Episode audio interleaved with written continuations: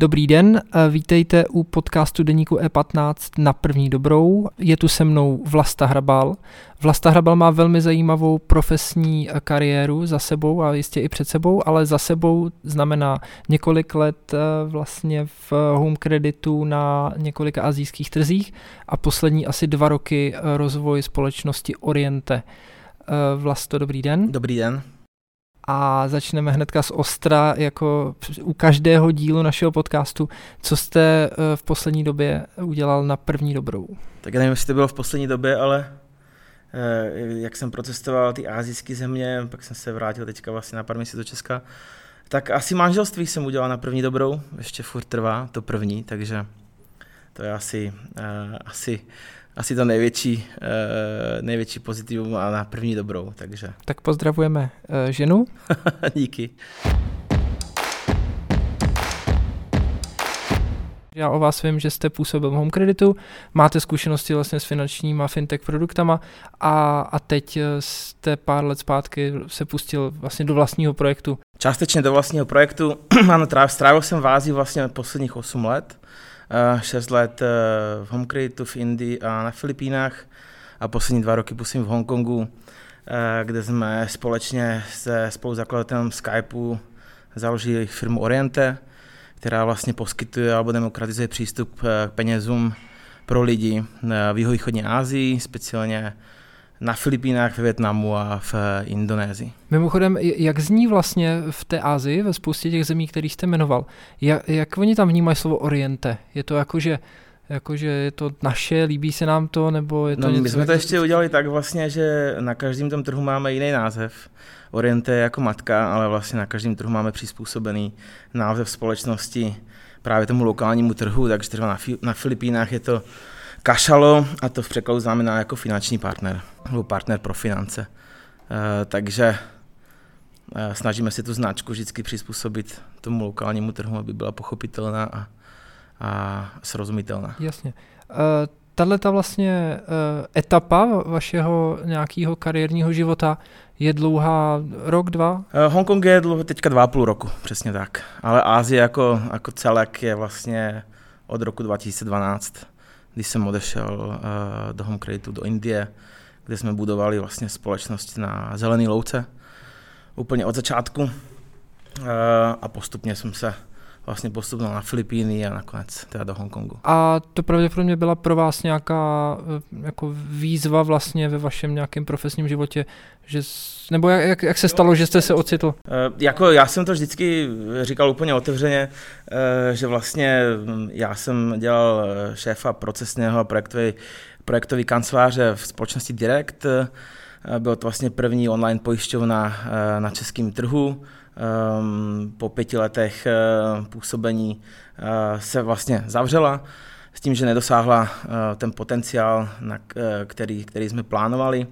Já myslím, že to bylo ještě hodně brzo v tom čase na, na český trh uvést online pojišťovnu. No, každopádně jsem dostal nabídku jít, jít do, budovat home credit do Indie v pozici šéfa operations, na co bych eh, vlastně v českých podmínkách musel čekat dalších pět, eh, pět plus let eh, a vlastně to hrozně urychlilo ten kariérní růst můj, a, můj, a můj osobní růst taky, takže určitě to bylo jako jedna z, jeden z těch důvodů, proč do té Indie jít, hmm. byl právě ta kariéra. No, co, co vlastně člověk ve vaší tehdy pozici, ve vaší roli, funkci v té Indii potřeboval? Určitě odvahu, asi nějaké zkušenosti? Odvahu, určitě energiu, sílu, eh, to neskončí dřív. Jako průměrný, jak si říká, život eh, zaměstnance nebo expata v Indii byl tak zhruba jedna půl roku, dva roky. Já jsem vydržel nakonec čtyři roky, byl jsem jeden z nej, nejdéle sloužících eh, kdyby expatů v rámci Indie. Indie je hrozně, je to hrozný rozdíl oproti, oproti Český, České republice. Je tam kulturní šok, je tam pracovní šok, máte tam šok vlastně z úplně všeho, takže jde o to, jak se rychle přizpůsobíte ehm, těm lokálním podmínkám a zároveň jak dlouho si udržíte tu energii a ten svůj nějaký přístup evropský a, a, a přetvoříte to indické prostředí e, taky k obrazu svýmu, protože když se jako úplně poddáte té kultuře, tak vlastně je to cesta k neúspěchu. Jenom abych to řekl, vlastně Indové oni vlastně nechtějí vás zklamat, takže vám uh, klidně lžou, když se ptáte, jestli nějaký, nějaký, nějaká činnost hotová, jestli něco připravený, jestli to udělali správně, tak vlastně vždycky říkají ano a ještě kroutěj hlavou zleva doprava, takže úplně nevíte, co to znamená. Uh, a to je tím, že vás nechtějí zklamat a vlastně ta práce vůbec není udělaná. Takže to, co musíte udělat jako první, je nastavit si nějaký kontrolní mechanizmy, vybrat si ten tým, um, nějaký, jak by naučit nelhat, nelhat vám, dostat se k ním, eh, pomoct jim. Eh, no a jedna z těch cest, jak se k ním dostat, je, že vlastně s nimi řešíte jejich jako osobní život, i ten pracovní, ten osobní život, pomáháte jim. Um, příhoda, eh, kolega vlastně si vybíral manželku, tam je 95% procent manželství, je stále domluvených dopředu. Um, já jsem šel kolem jeho uh, pracovního stolu a tam měl vlastně štos CVček a jsem si říkal, koho, koho teďka hajrujeme, že nikoho vlastně nepotřebujeme a to byly CVčka pro jeho manželku. Jako mu rodiče dodali 15 CVček, aby si vybral budoucí manželku. Takže jsme to spolu procházeli, on se mě ptal, jaký otázky má pokládat a tak dále. Takže s nimi řešíte tyhle ty věci, pak s nimi řešíte povodně a ty přírodní katastrofy, které se tam vlastně dějí na, běžně, jako na běžícím páse. E, řešíte s nimi běžný život, e, a k tomu jim vlastně ukazujete tu cestu i v tom profesním životě, i v tom, mm, eh, jak se vlastně, jak dodržovat ty pravidla, jak, jak něco budovat, jak doručovat ty věci eh, v, v daných termínech, protože pro ně čas jako nehrá žádnou roli. No a nakonec, eh, když to všechno takhle skloubíte, tak vlastně získáte hrozně loajální tým, který s váma vlastně putuje celou tu dobu, podporuje vás a dává vám ten lokální insight nebo ten vhled který potřebujete na to, abyste vytvořil dobré produkty, abyste to dobře nastavil, abyste pochopil ten lokální, lokální trh, tak, aby to ve finále fungovalo. A to zní asi, že se vám to tam povedlo v té Indii, že, že, že to byla jako úspěšná mise po těch, po těch čtyřech letech? Jo, určitě, tak, eh, tak Home Credit tam eh, patří mezi top hráče momentálně uh, v tom půjčkovém biznisu, v tom kreditním biznisu. Firma funguje, takže určitě to byl úspěch jako přežít i ty čtyři roky a zároveň vytvořit ten tým, který funguje. Má ten lokální vhled, ale funguje na nějakých evropských pravidlech, na doručování v rámci termínu, na, na posouvá se a, a, a snaží se nějakým způsobem i samovzdělávat, takže to je, to je důležité. Jasně. A pak jste šel teda dál vlastně do další země.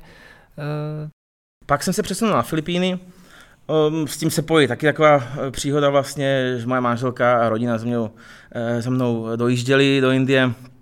Vlastně každé tři měsíce eh, se to, se, to, se to měnilo, protože v Indii se vlastně dá přežívat standardně někdy od, od února do května a pak snad září, říjen a pak je tam vlastně neobývatelné, protože v létě je tam 55-60 stupňů, zimě jsou tam 2 stupně a obrovský obrovský smog, že nevidíte vlastně na, na 10 metrů, takže to určitě není prostředí, kde eh, prostředí pro rodinu.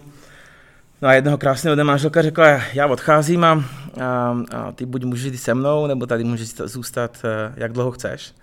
A, takže to byl takový jako wake-up call, kdy jsme si říkali, eh, čtyři roky Indie asi stačí. A začal jsem se zajímat o to, jaké jsou možnosti v rámci skupiny se přesunout jinam. Nabídce byly Filipíny, takže jsme se přesunuli na dva roky na Filipíny, kde ten, ten rodinný život je, je o trošku lepší než, než, než ta Indie. A třeba ta mentalita těch, těch kolegů, spolupracovníků je podobná, jiná? Mentalita je úplně jiná. Ta jihovýchodní Ázie, ta Indie, jako každá ta země je absolutně jiná.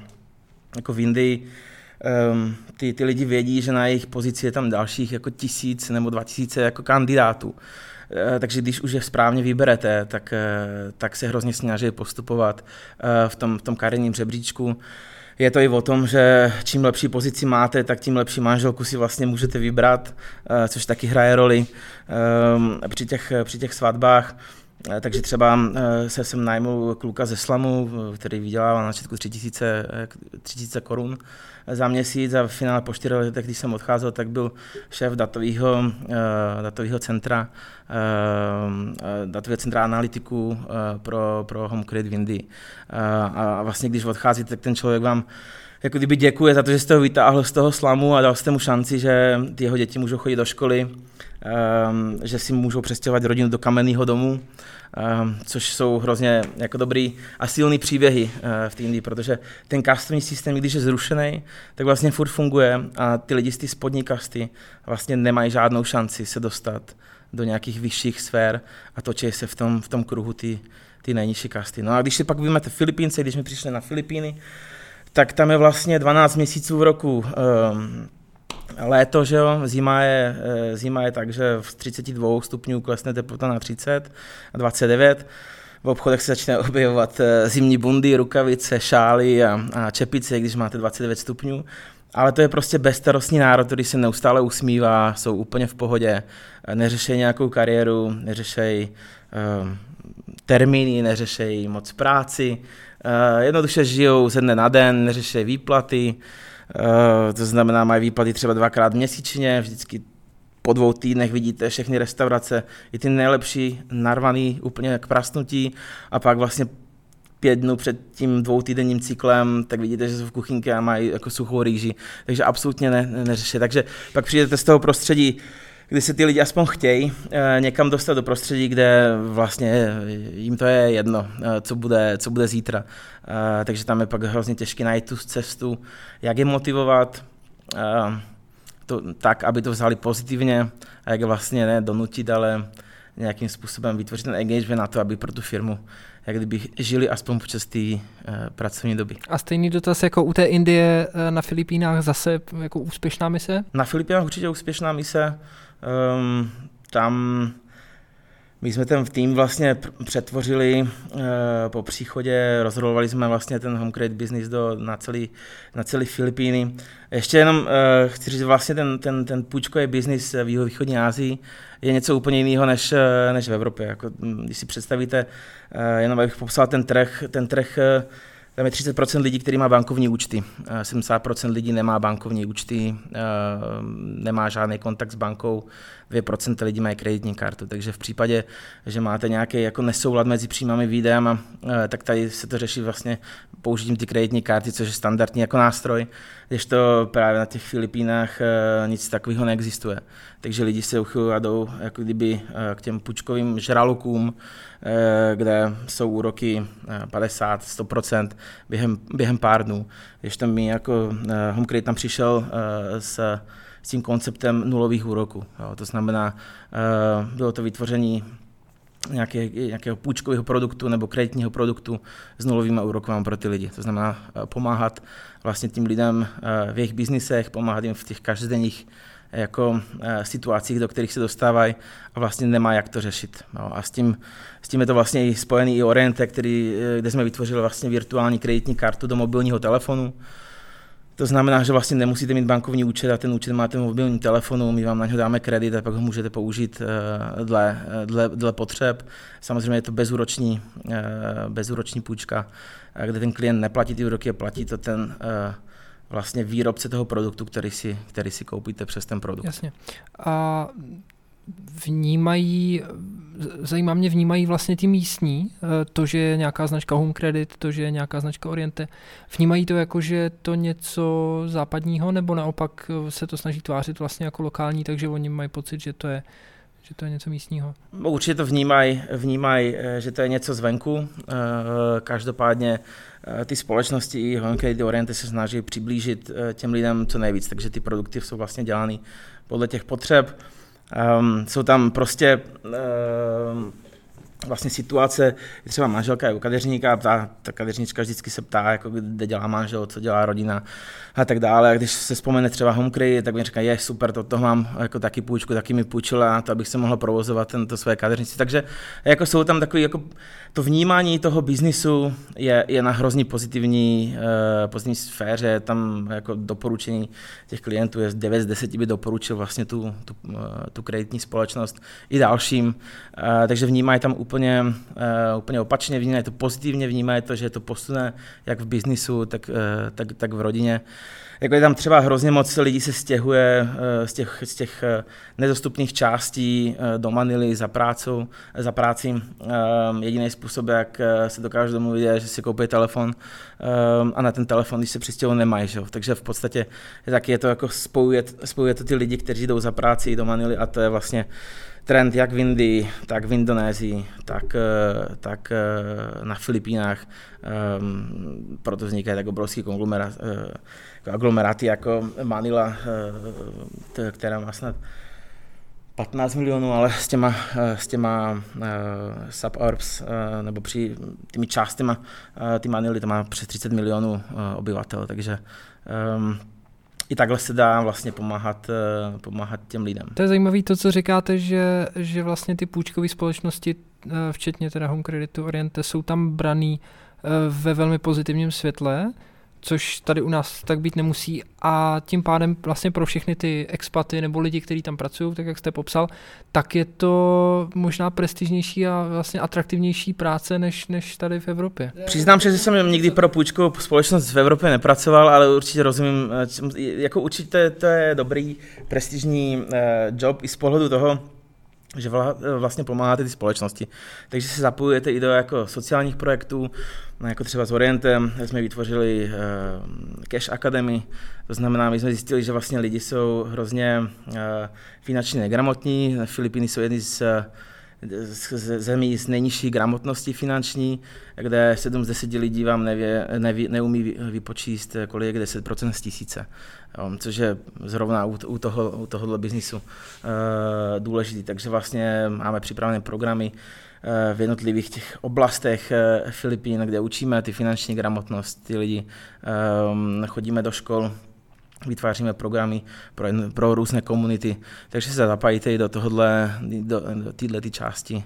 I tohle je součást toho, toho, toho biznisu a ty pomoci ty, ty společnosti. A když zase na té mapě Asie trošku uh, vykročíme dál, Uh, zmínili jsme Indii, vaše působení tam, zmínili jsme Filipíny, vaše působení tam a aktuálně, byť teda natáčíme v Praze, tak jste jednou nohou v Hongkongu pořád a tam vlastně teda jste rozjel to Oriente a poslední nějaký zhruba dva roky eh, se tam věnujete právě tomuhle projektu. Jo, věnuji se tomuhle projektu v Hongkongu, každopádně Oriente má svoje hlavní trhy Filipíny, Indonésie, Větnam, takže vlastně můj pracovní měsíc spočívá v tom, že jsem každý týden v jiný zemi a vlastně v Hongkongu trávím eh, většinou víkendy, eh, což momentálně není, není možný právě z důvodu karantény v jednotlivých zemí.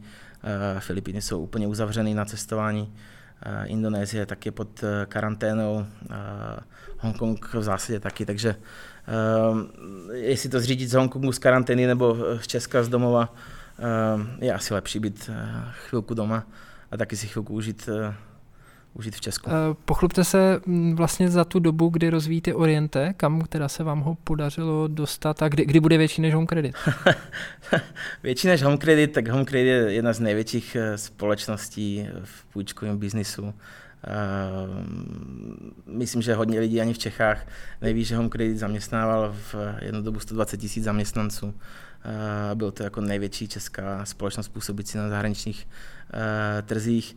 Oriente za poslední dva roky jsme měli raketový start, raketový nástup, kdy v podstatě za dva roky působení máme zhruba 15 milionů stažení ty naše aplikace.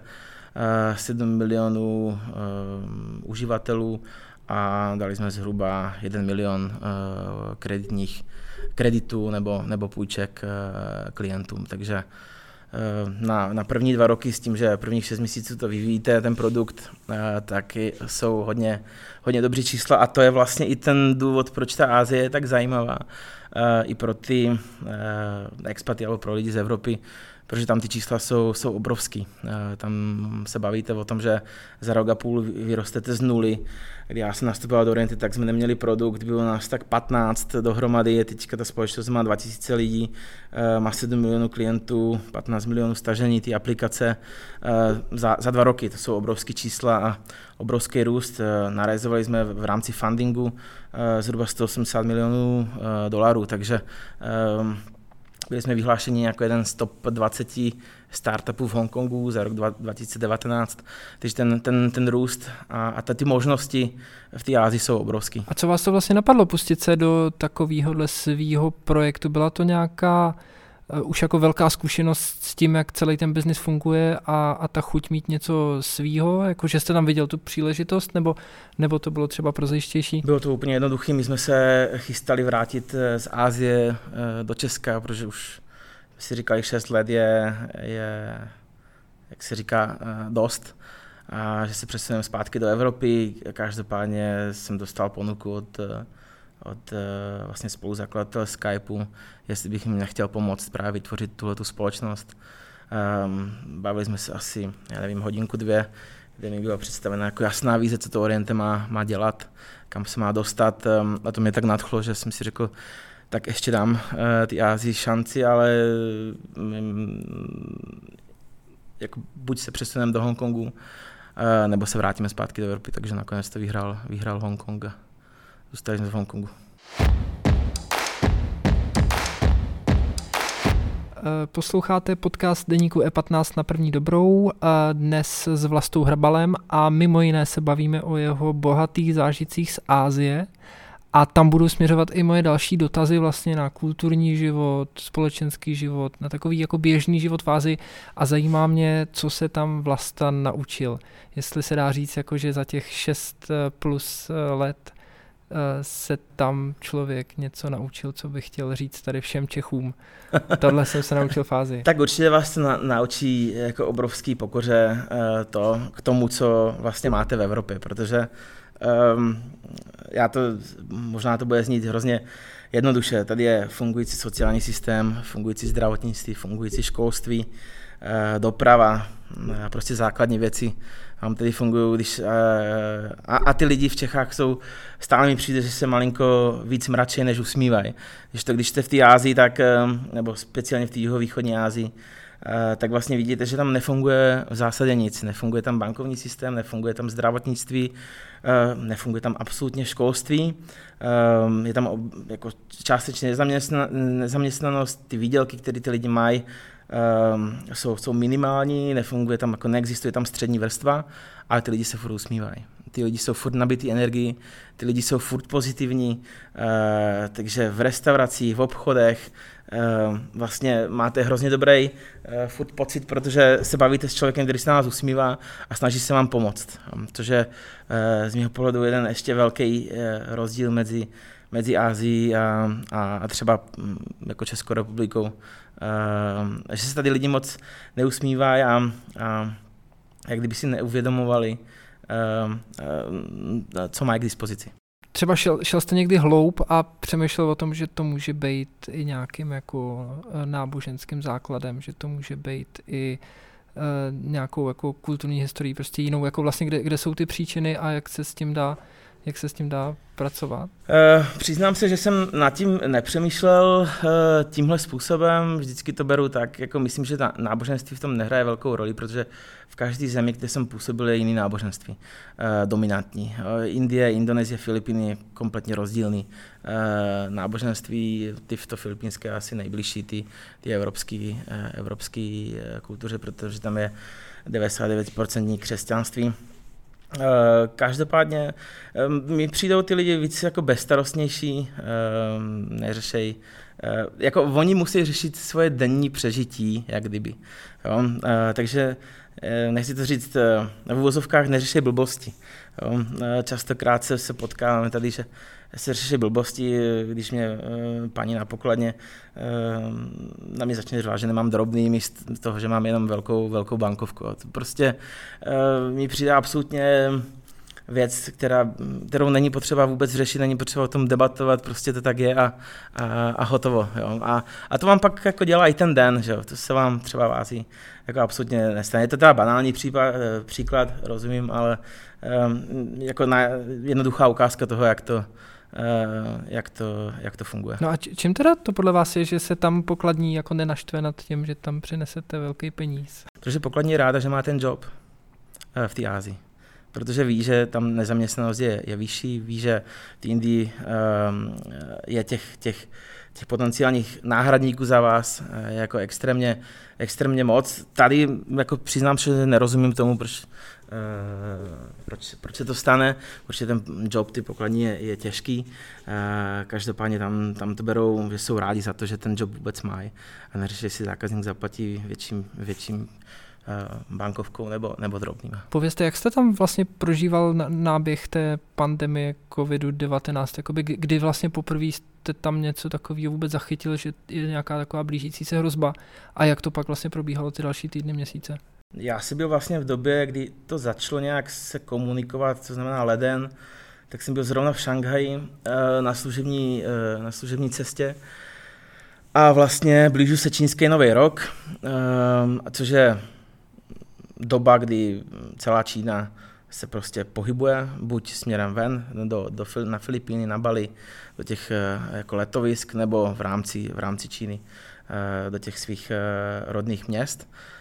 A vlastně tam už se začalo nějak mluvit, ale když jsem letěl ještě z Šanghaje do Manily, vlastně v půlce ledna, tak se neřešily masky, neřešilo se vlastně žádné opatření, jenom se říkalo, že nějaká nějaký virus tam, eh, v, tam v tom Wuhanu, eh, Wuhanu vlastně je. No a pak uh, jsem letěl do Indonésie ještě na tři týdny a pak jsme utíkali vlastně z Indonésie na začátku března, protože Indonésie se měla zavírat právě kvůli covidu, tak jsme rychle se balili a, a přemysťovali jsme se zpátky do, zpátky do Hongkongu. Uh, takže to byl, to byl asi začátek, uh, začátek uh, toho, toho covidu. Každopádně, když to porovnám, jak to zvládnu Hongkong, tu, tu první vlnu, um, tak vlastně ty Aziati jsou naučení nosit roušky standardně při jako každý lehčí, lehčí chříp, chřípce, takže tam nebylo nutné ani nějak vyzývat um, ty lidi, aby nosili roušky, aby byl nějaký social distancing.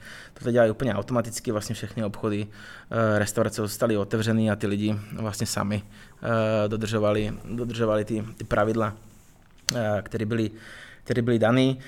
No a vlastně jak tam začalo ta, ta pandemie naskakovat, tak vlastně jsem poslal rodinu zpátky eh, do Česka, uh, abych je pak za měsíc vlastně se snažil dostat zpátky do Hongkongu z Česka, kde vlastně propukla ta první, uh, první vlna ještě horší než třeba jako v tom Hongkongu, kdy už v tom čase bylo jako nula, nula pozitivních caseů za den. Takže to bylo takový jako hodně o cestování, kde to zrovna jako funguje, funguje líp.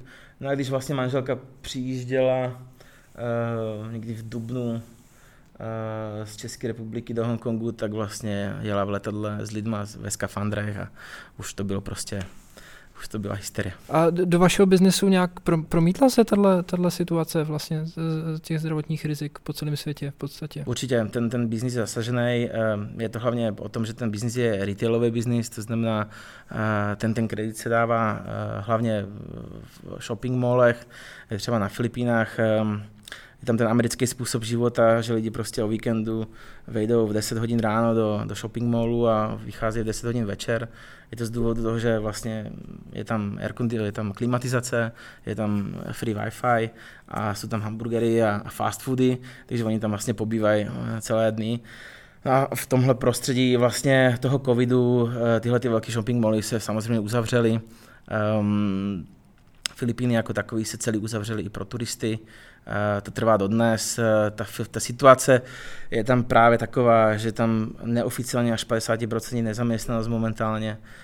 Um, je tam jídlo na příděl, na uh, Filipíny jsou poskládány z 7 000 ostrovů, to zásobování nefunguje, uh, takže vlastně jídlo se dostává na, na, na počet osob, který je v domě, a to se určitě podle židlí vyložených před tím domem a ten government vlastně dává na každou židli v rece, v rece rýže. Takže ta situace, situace je, tam, je tam špatná. Indonésie se taky vlastně zavřela na pár měsíců, eh, takže taky ten biznis eh, vlastně byl, byl na nule. Teď se postupně vrací pomalinku zpátky s tím, že je to hlavně o tom, jak pomoct tím lidem, kteří měli ty, eh, ty kredity nebo ty půjčky vlastně půjčený před tím covidem a ztratili práci, jak jim to rozložit, jak jim to posunout, jak jim to odpustit, eh, vlastně jaký jsou ty nové pravidla na to. Eh, takže teď je to ve finále o tom najít ten, tu nejlepší cestu pro ty lidi, jak, jak s tím pomoct. A Hongkong jako takový vlastně, kde, kde teda máte sídlo a kde, kde fungujete tak nějak nejvíc, tak ten vypadá dneska jak? Hongkong je myslím teďka po čtvrtý vlně, um, ještě neznáme tyhle, tyhle ano, cifry. tak eh, protože první, první vlna uh, byla ta z Číny, druhá vlna vlastně byla lidi, kteří v první vlně odešli do Evropy a pak se vraceli zpátky do, do Hongkongu. Třetí vlna byla ta stejná situace jenom pro Indonésii a čtvrtá vlna byla stejná situace jenom pro Indii. Jo? To znamená, Indové prchali taky do Indie, ale v té Indii to je ještě horší, takže se vraceli pak zpátky a vlastně přinesli uh, ten COVID, uh, COVID uh, zpátky do Hongkongu. Teďka je ta situace, co jsem mluvil s kolegama, už, už pod kontrolou. Hongkong je zmítaný poslední rok a půl různýma věcema, hlavně těma politickýma, takže Eh, tam ta kombinace je, jak se říká, jako smrtelná eh, pro ten hongkongský biznis. Eh, kombinace těch politických protestů a kombinaci s tím covidem. No a teď, když jsme si teda popsali vlastně aktuální situaci v Hongkongu, co to pro vás znamená? Budete se tam chtít vrátit, vrátit brzo, nebo, nebo vlastně uvidíte, budete čekat na ten vývoj? Jo, um, ta kombinace toho politického jakoby politické nestability a, a, a toho covidu, tak jsme se vlastně rozhodli, že manželka a rodina už zůstanou v České republice a já, pokud se to bude dát, tak se samozřejmě vrátím, uh, protože máme naplánovaný z Oriente ještě další projekty, které bychom chtěli dotáhnout uh, samozřejmě až, až to, až to covid situace uh, dovolí. No a pojďme, pojďme se jenom krátce povinovat, co vlastně bude ambicí Oriente teď jako do dalších eh, měsíců, let? Vlastně eh, k čemu jste se tam uvázal těm klukům ze Skypeu? Eh, tak ten produkt je dobrý v tom, že je vlastně onlineové a offlineové, to znamená, dá se použít v offlineovém retailu, to znamená, vejdete do, do, do obchodu, něco se vám líbí nebo něco potřebujete, nemáte dostatek peněz, tak vlastně během deseti minut dostanete kredit do mobilního telefonu, ale je to vlastně i onlineový tool, to znamená všechny ty e-shopy, Eh, kde se nakupuje, tak eh, tam eh, se dá vlastně vytvořit peněženka a dostat kredit do peněženky na, na různých e-shopech. Takže to bychom chtěli rozvíjet, rozvíjet dál, posunout tu naši virtuální kreditní kartu k více klientům a pak samozřejmě máme, máme zálusk i na, na jiné země, protože ten produkt je zajímavý, jak pro tu východní Asii z pohledu Indonésie, Větnam, Filipíny, ale tak i pro ten pro ten biznis eh, v městech, kde, kde ta infrastruktura je rozvinutější, jako třeba Hongkong, Singapur a taky bychom se pravděpodobně chtěli podívat do Indie, um, do Indie s tímhle, s tímhle produktem, uh, takže to jsou takové plány, plány do budoucna. Plány, pro, plány do budoucna pro Oriente. Vlastovi vlastně celý svůj kariérní život věnujete oblastem jako finančnictví, pojišťovnictví teď, řekněme, moderní fintechová aplikace, eh, je, je podle vás tohle něco, co je strašně perspektivní a, a vlastně nesmrtelný? A je to prostě obor, kde pořád bude co vymýšlet, pořád se bude čemu věnovat a, a vlastně vy u, u toho budete, nebo, nebo třeba i přemýšlíte, že by vás bavilo něco, něco úplně jiného? Tak eh, nevím, jestli to bude nesmrtelný, každopádně data jsou teďka považovány um, za, za, to nejcennější, za to nejcennější komoditu, něco jako uh, ropa do nedávné minulosti. Takže, takže určitě si myslím, že to, že to má budoucnost. Vidíte to i na českém trhu, vznikají různé fintechy, um, insurtechy, teďka mm, nové, takže určitě to má budoucnost. Um, je třeba taky rozdělovat um, z mého pohledu ty startupy na to, který jako řešejí nějaký reálný problém, který ty lidi zajímá, který tím lidem pomůže, versus startupy, které vlastně se snaží nabrat jenom nějakou klientskou, klientskou bázi, pak se, pak se rychle prodat a, a, a v zásadě jsou to jako nefunkční, nefunkční projekty z dlouhodobého pohledu. Ehm, když, když se třeba vezmeme Ázii, tak tam byl hrozný, nebo ještě stále je hrozný boom jako elektronických peněženek. Eh, to znamená, že nebudete mít peníze eh, vlastně eh, fyzický, ale budete tam mít na v elektronické peněžence ve svém telefonu. Ono to je hrozně dobrá myšlenka. Každopádně třeba ta Indonésie, Větnam, Filipíny, tak tam ty lidi ty peníze nemají, takže vlastně ta peněženka je jako neplní ten svůj účel, když do ty peněženky nemáte co dát a stejně tam ty peníze vlastně musíte vložit uh, přes, uh, přes ten bankomat, uh, abyste, je tam, abyste je tam měl, tak to už můžete mít rovnou buď na bankovní kartu nebo jít k, k společnostem, jako je třeba Orente, kde máte tu virtuální kreditní kartu. Takže je, je tam potřeba mít nějakou jako vizi, kam, kam to chcete uh, s tou společností uh, dotáhnout, kam se to bude posouvat dál. Teďka je obrovský trend, uh, když se podíváte na Facebook, uh, to neskončí uh, tím chatem, to skončí, uh, teďka Facebook si zaregistroval peněženku, Facebook si zaregistroval vlastně platební, uh, platební uh, platební část eh, toho, toho fintechu, takže určitě eh, a, kreditní část, takže určitě bude chtít vytvořit taky pro své klienty peněženky, eh, kde klienti budou moct platit, dostanou úvěr do ty Facebook peněženky a tak dále. Myslím, že WhatsApp to testoval chvilku už v Indii, takže to, to, obrovským způsobem se to pohybuje dopředu, obrovsky rychle a všechno to tím, tím jedním směrem mít, jako ten, dostat ten kredit k tomu, k tomu člověku na základě dat, které o tom člověku člověku, eh, člověku vím. Pak se to může zvrtnout ale eh, do jiného extrému, eh, který je teďka běží vlastně v Číně. Nevím, jestli jste slyšel social scoring. V zásadě je to o tom, že tak, jak tím nebankovní organizace nebo nebankovní půjčky fungují na základě skóre toho klienta, tak vlastně Čína schraňuje svých občanech, obyvatelech tolik eh, dát, že vlastně vyhodnocuje jejich chování a dává jim jak kdyby skóre. Eh, to znamená, když vlastně nezdílíte ten názor ty strany nebo máte nějaké přestupky nebo jste kriminální, jak se vám snižuje vlastně skóre, vaše skóre a máte omezený přístup jak k letenkám, tak k lístkům na autobus, tak ke kvalitním potravinám, Eh, dokonce eh, jako nemáte možnost natankovat eh, benzín do auta, když to vaše score vlastně nedosahuje, nedosahuje nějaký úrovně. Takže je to vlastně taky z části tu na manipulaci, manipulaci toho obyvatelstva a je potřeba dát pozor, jak se zachází s těma datama, kdo ty data dostává. Eh, je, je, jako je určitě super z pohledu fintechu, když jdete do malého uh, krámku, do trafiky v Číně a můžete za, zaplatit okem. Um, otázkou je, kam tyhle data všechny a kdo je schraňuje a kdo je má uh, a, a kdo, s nimi jak, kdo, s nimi jak, kdo s nimi jak pracuje. Takže to si myslím, že je hrozně tenký let, tam je potřeba dát pozor na tu ochranu jejich osobních dat lidí. Tak to je krásná poučná tečka našeho povídání, které jsme do velké míry strávili v Ázii a já za to velmi děkuji Vlastovi Hrabalovi, který byl hostem dnešního podcastu Deníku E15 na první dobrou. Díky za pozvání. Najdete nás na webu e15.cz, na sociálních sítích, na populárních službách streamovacích, jako je Spotify, Apple Podcast a, a další. A těšte se na další díly s těmi, kteří začínají nebo, nebo začali a které tady představujeme.